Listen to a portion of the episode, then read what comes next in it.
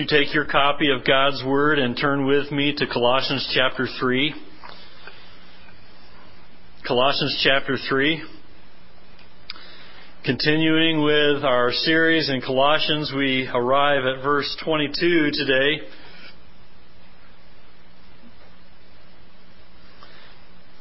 I shared with you a few weeks ago about this quote from David Powlison, who writes that all of us, all of us, he says, are called to major on submission within some relationships and to major on initiating love within others. We find this to be very true of the, the marriage relationship, which we saw a few verses earlier. We find this to be very true of the parent and child relationship. It's also true in the workplace with workers and employers that each of us is called to major on submission within some relationships, and each of us is called to major on love within other relationships. Let's go together and look at Colossians chapter 3, beginning with verse 22. We'll read through chapter 4, verse 1, where we're going to see the relationships in the workplace addressed by Paul here. And we should see together today where there are, in some ways, uh, we are responsible for majoring on submission in the workplace and others have the responsibility of majoring on love in the workplace. Let's look at Colossians 3, verse 22 and following. Slaves, obey in everything those who are your earthly masters, not by way of eye service as people pleasers, but with sincerity of heart, fearing the Lord. Whatever you do, work heartily as for the Lord and not for men knowing that from the Lord you will receive the inheritance as your reward. You are serving the Lord Christ. For the wrongdoer will be paid back for the wrong he has done, and there is no partiality. In chapter 4, verse 1, Masters, treat your slaves justly and fairly, knowing that you also have a master in heaven. Father in heaven, this morning we come before your holy word and we ask for your guidance and your wisdom and your instruction and the instruction of your Holy Spirit living out your word in this world in which we live. We need your guidance and your help. Father, I pray that you would help us to be a people who, who love your word and abide by your word and find great hope and strength in your word. And Lord, we often find correction from your word too to help us be corrected in the way we live. Lord, help us to take your correction willingly, readily, ready to, to obey you. Father, we thank you for your word, the clarity of it for us, and the, the application of it to our lives in this world in which we live. In Jesus' name we pray. Amen. Verse 22 says, Slaves, obey in everything those who are your earthly masters can we note the obvious here that Paul is addressing slaves and we go, huh? Slaves? Slavery? Slaves obey in everything those who are your earthly masters. There,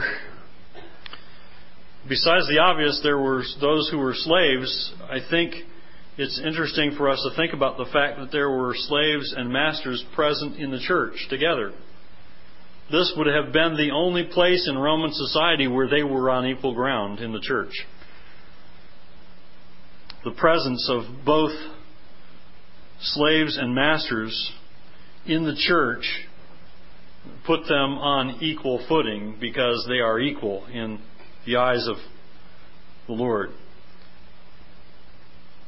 Commentators note that eventually conditions and attitudes in that society changed towards slavery. And eventually things changed and slavery was removed from the Roman Empire. There was, uh, interestingly enough, there was no outbreak of violence. There had been in, re- in rebellion to slavery in years earlier, but, but what overcame slavery was not an outbreak of violence. It wasn't out, outright rebellion, but over time it was the preaching and teaching of the equality of, of people in Christ that changed the atmosphere in the Roman Empire, and slaves were eventually freed. Today, we don't use the term slaves, and we don't like the term slaves, do we? We kind of cringe when we think about slavery, but it's it's true for us today that that we still have those who are masters over us, don't we? Those of you in the workplace have people we call employers or bosses or supervisors, right? That's your master. And you are not termed a slave, but you are subservient to the boss, right? Because you give him yourself to, to him or her for your 40 or 60 hours a week and you say, I'm going to come and I'm going to work for you and you're going to pay me, but I'm going to do what you say. Today we should be applying this passage to ourselves in the workplace. Workers, you could say workers instead of slaves today. Workers, obey in everything those who are your earthly masters or employers or, or bosses or supervisors, right? But we would say, well, how? How do we obey? Are we supposed to obey in everything? In what do we obey? Aren't there some stipulations? I mean, for, for Pete's sake, I've got an employer who is the most ungodly person you've ever met. Am I to obey him in everything? How were slaves to obey their masters? What does Paul say? He says, in everything. Sounds fairly all conclusive, doesn't it? Paul certainly, let's not go so far as to say that Paul was suggesting that they, that they obey in things that were unrighteous. Paul certainly wasn't suggesting they were to obey in ways that were immoral or against God's laws. But still, the work that they were asked to do the work of a slave in that day could have been very demanding, physically very difficult. And they were called to put themselves into that work in every way obedient to those who were their masters.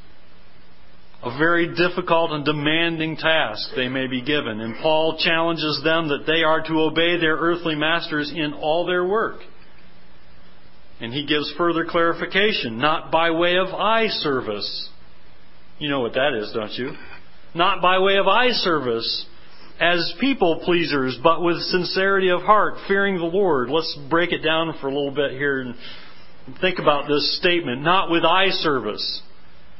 We've probably all done eye service at one time or another. We all know what that's like, right?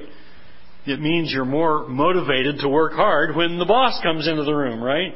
You get busy all of a sudden and your productivity shoots up when he's kind of behind you and can observe what you're doing. And Paul says that Christian workers are to work as if the boss is watching. Those who follow Christ are to work as if the boss is right beside you, not with eye service. Oh, he's gone. I can slack off a little bit. I can take it easy. Paul says that Christian workers are to work as if the boss is watching at all times not only when he really is watching. I love the illustration that uh, Ray Stedman shares of a missionary to Africa who came back and shared with him the story. Uh, Ray Stedman says, Years ago, a missionary to Africa told me that he was responsible for getting the nationals in his area to do certain jobs. He discovered that they were all rather lazy and would only perform while he was actually watching them. When he left, they would stop work and do nothing until he returned. This, this man had a glass eye. And uh, one day, when his eye was irritating him, he took it out and put it on a stump.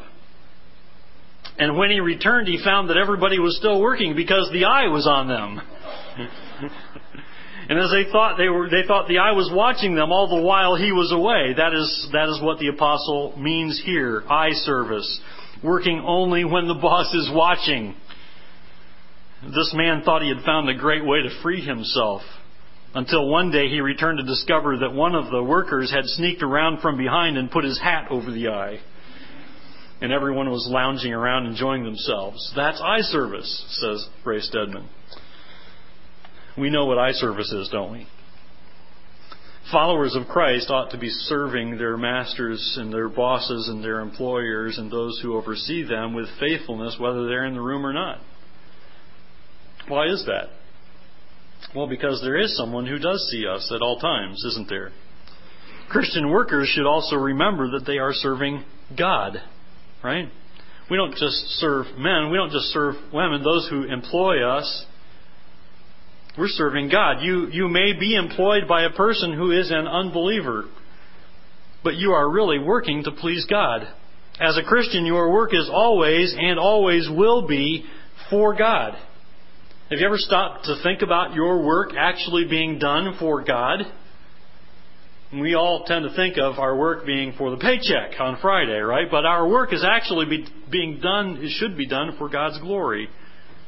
And as a ministry to God, and as, as a work done to God. That's why Paul adds that believers are to serve their earthly masters, verse 22, with sincerity of heart, fearing the Lord. Sincerity of heart means that you do your work diligently, you do your, your work completely, you do your work promptly, even when no one is watching, and you do your work fearing the Lord out of respect for the Lord, knowing that though your boss or earthly master may or may not see you, your heavenly Father or heavenly master does see you at all times. And Paul goes even further in verse 23 where he says, look at it with me again. He says, whatever you do, work heartily because your master will be pleased with you. Right? No. Work heartily as for the Lord and not for men. Don't work solely to please your employer. Work primarily to please God. Whatever you do, work heartily as for the Lord and not for men. You know, as followers of Christ, we need to always keep in mind that our service is always for God. Our service is always to be done for His glory. That means leaving this place and going into the world in which we live to do our work.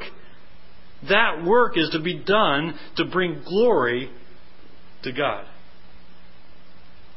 Romans 11:36 reminds us that for from him and through him and to him are all things. To him be glory forever. Charles Spurgeon notes, "To him be glory forever." On that thought from Roman, Romans 11:36, he says, "This should be the single desire of the Christian. All other wishes must be subservient and serve as tributaries to this." The Christian may wish for prosperity in his business, but only inasmuch as it may help him to promote this. To him be glory forever. He may desire to attain more gifts and more graces, but it should only be that he may declare, To him be glory forever. You are not acting as you ought to do when you are moved by any other motive than a single focus on the Lord's glory. As a Christian, you are from Him and through Him, and so you must live to Him. Do not let anything set your heart beating so fast as love for God. Let this ambition fire your soul. May this be the foundation of every enterprise upon which you enter, and your sustaining motive whenever your zeal would grow cold. Make God your object, your only object. Depend upon it. Because where self begins, sorrow begins. And Spurgeon says, let your desire for God's glory be a growing desire. I would encourage you to pray that way. If you find that you don't work for God's glory, that you ask that you that He would give you a burning desire to make His glory your purpose in life. You see, God's glory was to be the motivating factor for those who were slaves. Not their own comfort, not even their own freedom. That wasn't to be their purpose. Their purpose was to bring God glory. And the same is true for us today. Nothing has changed. It is for God's glory that we work hard. It is for God's glory that we, are, that we do our work diligently that we go above and beyond. And we do so for God's glory. The same is true for us today. Not so much to please the boss as it is to glorify God. To bring great glory to the name of your Lord and Savior, Jesus Christ. But you might say, what, what, what if I have a boss who's completely unfair? But what if I have someone who completely treats me without any respect whatsoever, doesn't appreciate anything I do? I work very hard, I go above and beyond at all times, and he doesn't give me any recognition whatsoever. What if the boss criticizes me even for my faith? What if he criticizes me for wanting to do what's right no matter what? What if my boss ridicules me or belittles me in front of others? What if he shames me and makes me look like a peon in front of my peers? Paul addresses that too. Look at verse 24. Verse 24 says, knowing, you do your service, knowing that from the Lord you will receive the inheritance as your, your reward. You serve God. Knowing that from the Lord you will receive the inheritance, the inheritance as your reward. You are serving the Lord Christ. And verse 25, for the wrongdoer will be paid back for the wrong he has done, and there is no partiality. Listen, says Paul, don't ever forget that as followers of Christ, you will receive an inheritance. An inheritance from God. And His, His reward is out of this world. You're serving Christ, and Christ is the one you are to please, and Christ is the one who will reward you. And, as servants of Christ, we must never forget, says Paul, that we are always to respond in every situation that is, that is, that is in, a, in a way to glorify God. Is that easy? No. That's not easy, is it? But 1 Peter chapter 2 verses 18 through 20 reminds us how we are to respond even to unjust treatment. How should we respond when we are mistreated and maligned? 1 Peter 2:18 Servants be subject to your masters with all respect not only to the good and gentle but also to the unjust.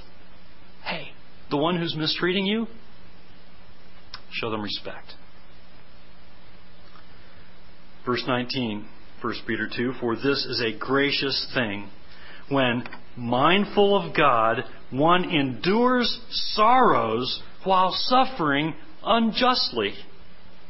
For what credit is it if when you sin and are beaten for it you endure?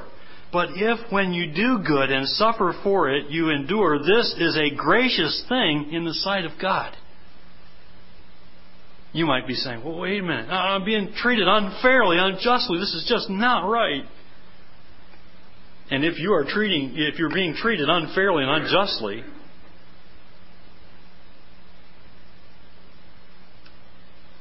it's a gracious thing that you return unjust treatment with gracious words and respect.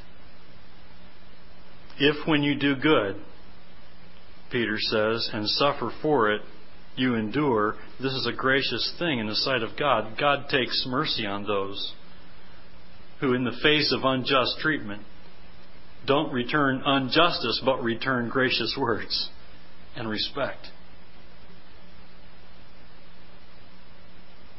That's not easy, is it? But that's what we're called to as followers of Christ.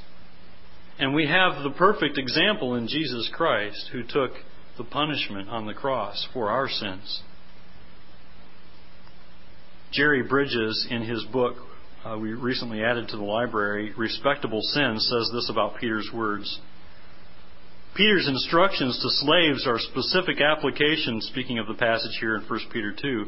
Peter's instructions to slaves are a specific application of a broader scriptural principle we are to respond to any unjust treatment as mindful of God.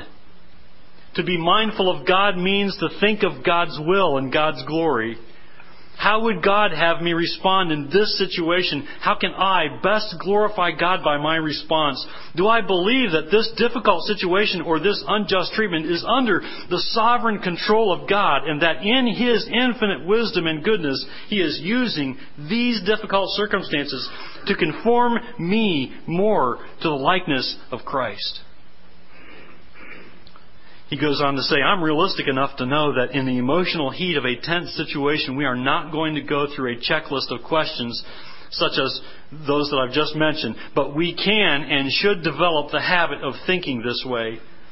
Oftentimes, our immediate response to an unjust action of someone else will be sinful anger. This is certainly true of me says Bridges. But in the after moments of a difficult episode, we can choose to continue to hold on to our anger, or we can reflect on such questions as I've given and allow the Holy Spirit to dissolve our anger. Hmm. Respect is what we are to return those who are our employers, our bosses, our supervisors, in return for even unjust treatment. Controlling our anger, controlling our lash, our, our response to lash out. Our, nat, our natural instinct is to do that, isn't it? We need to remember and never forget that the one who does wrong we need to put it in God's hands and to trust that God is the ultimate and best judge of all things and never forget that God will take care of them. God will take care of them and their injustice. Just make sure that it's not you that's doing the wrong. Because God is impartial. We see it right here in Colossians, don't we? God doesn't play favorites. If it's your boss who's mistreating you, God will take care of giving him just judgment. If it's you who are doing wrong, God will see to your failure to obey your boss. And not only are you disobeying your employer, you are also disobeying God. And God is the righteous judge. God is the just judge. Verse 25 says, For the wrongdoer will be paid back for the wrong he has done, and there is no partiality. We are to do right no matter what wrong is done to us. We have this reminder from Hebrews chapter 10 verse 30. For we know him who said, Vengeance is mine, I will repay. And again, the Lord will judge his people. In verse 31 it says, It is a fearful thing to fall into the hands of the living God. God is a just judge. He's in control. We don't need to worry ourselves with justice so much as trusting God to do justice. Believers in the workplace are to obey those who employ them and those who have authority over them in the workplace. And when your work is done for God's glory, it makes your work a ministry also. You ever look at your work as a ministry?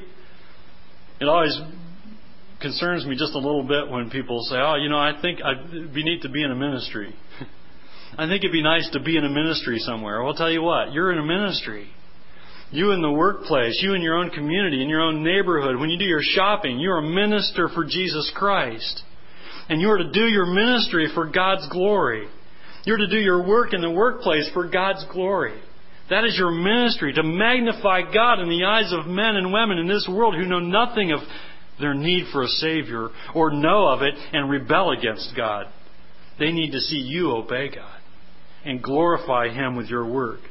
If you are a follower of Christ, you are a minister of Christ in the workplace.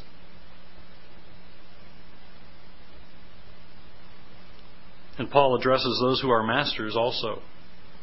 Chapter 4, verse 1. Masters, treat your slaves justly and fairly knowing that you also have a master in heaven.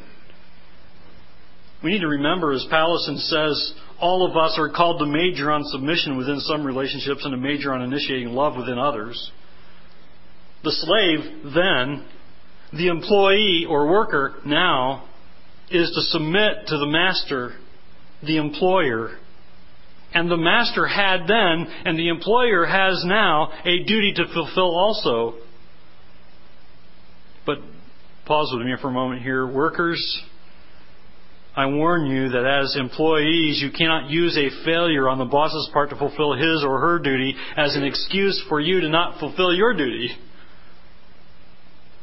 And Christian employers and bosses, you must not use an employee's failure to submit to your authority as an excuse for mistreatment on them. The duty of the Christian employer or boss is to major on love toward those whom they employ or oversee. God's command through Paul's pen is that those who are employers or bosses are to treat their employees justly and to do right by them and to treat them fairly. As a matter of fact, Christian employers should even go further than what they've agreed to with their employees. They should go be above and beyond what, a, what an ungodly employer would do for his employees. And they are to do so for God's glory also. They are to do so for God's glory, never forgetting that God is their master. They must submit to God. An employer, a boss, a business owner may have those whom he needs to show the love of God to, but he needs to submit to God. They must major on love toward their employees, just as Christ loves the church and gave himself for the church. You, if you are a, a, a, business owner, employer, a boss, a supervisor, you must love those who are under your watch care. Love them toward Christ. Love them for God's glory. Love them even if they do have an attitude. Love them even if they do seem to not enjoy their work as they should, right? Love them toward Christ. Employers, Love employees for God's glory. And submit yourself to God because He is your heavenly master. When my parents moved to Ohio recently, my mother gave up a job working for a wonderful Christian employer. She never had anything bad to say about her employer, ever. Always very good things to say, and I and, and to hear the, the things that the, the, the employer did for her and the other employees was an amazing thing to me. She was an office manager for a construction company, and overwhelmingly the guys that worked there were unbelievers, but the owner is a Christian. And the owner went out of his way to treat his employees fairly and, and, and uh, went above and beyond the call of duty, as, as we might say. I remember my mom telling me about uh, at Thanksgiving or different times of the year, the, the owner of the company would have a company party. And he would say, We're stopping at noon. You all getting paid for the rest of the afternoon. We're going to have a party and he would have a party, and they'd have prizes, expensive prizes, and give away cash and things like that. I was like, my word, where's this employer at? Does he need anybody? But this Christian employer went above and beyond to show the love of Christ to his employees. And he did so for God's glory. He does so for God's glory. That's the way it should be. Business owners, employers, supervisors, you serve for God's glory. You submit yourself to God and you love those whom you oversee. You see, we must all major, as Powlison says, we all must major on submission in some relationships. We all must submit to God. And there are some relationships in which we must submit to someone else. Employees, that's true for you. Children, that's true for you to your parents. Wives, that's true for you in the marriage relationship to your husband. Those in the church submit to the authority of those in the church in their leadership. It's true that we all must submit in some relationships. It's all, also true that in, in some relationships, all of us must show love. It's so true for the employer, for the company owner, for the business owner who wants to glorify God to show love to those whom he oversees. It's true for the parent in the parent child relationship we saw a couple of verses ago that the parent shows love to the child. It's true in the marriage relationship that the husband love his wife as Christ loves the church and gave himself up for the church. Submission and love. We see it throughout this passage as we began studying in verse 18 and through the remainder of chapter 3 and even the beginning of chapter 4, verse 1. We are all called to major on submission in some relationships and to major on love in others. Why? That's our calling as followers of Christ. And we do so for God's glory. Amen? Let's pray. Father in heaven, we need your help in this. Submission and love don't necessarily come naturally for us, but you have given us the indwelling presence of the Holy Spirit when we trust in you as Lord and Savior, when we come to you confessing our need of a Savior and our sin and asking for your forgiveness, you instantly give us your Holy Spirit. You instantly save us from the penalty of our sin. And you instantly give us the indwelling, perfect presence of the Holy Spirit to help us be these people that we see Paul talking about in Colossians that we need to be. Lord, help us to learn what true love is, how to love others as Christ loves us. Lord, help us to truly learn what it is to submit for God's glory. Not, not to please people, but to please you and for your glory. That people would see that, that you are a loving and holy and just God. That people would see that your precious word that you've given us is, is true and necessary and completely sufficient for our lives today. Lord, help us to glorify you in all that we do. May those who work work for your glory. Respect those in authority over them and work for your glory. May those who employ or oversee help them to love those whom they oversee or employ for your glory. And Lord, may your glory be seen in your church and in your community because as the body of Christ, we leave this place to go into this community to live for your honor and glory in the week ahead. In Jesus' name we pray. Amen.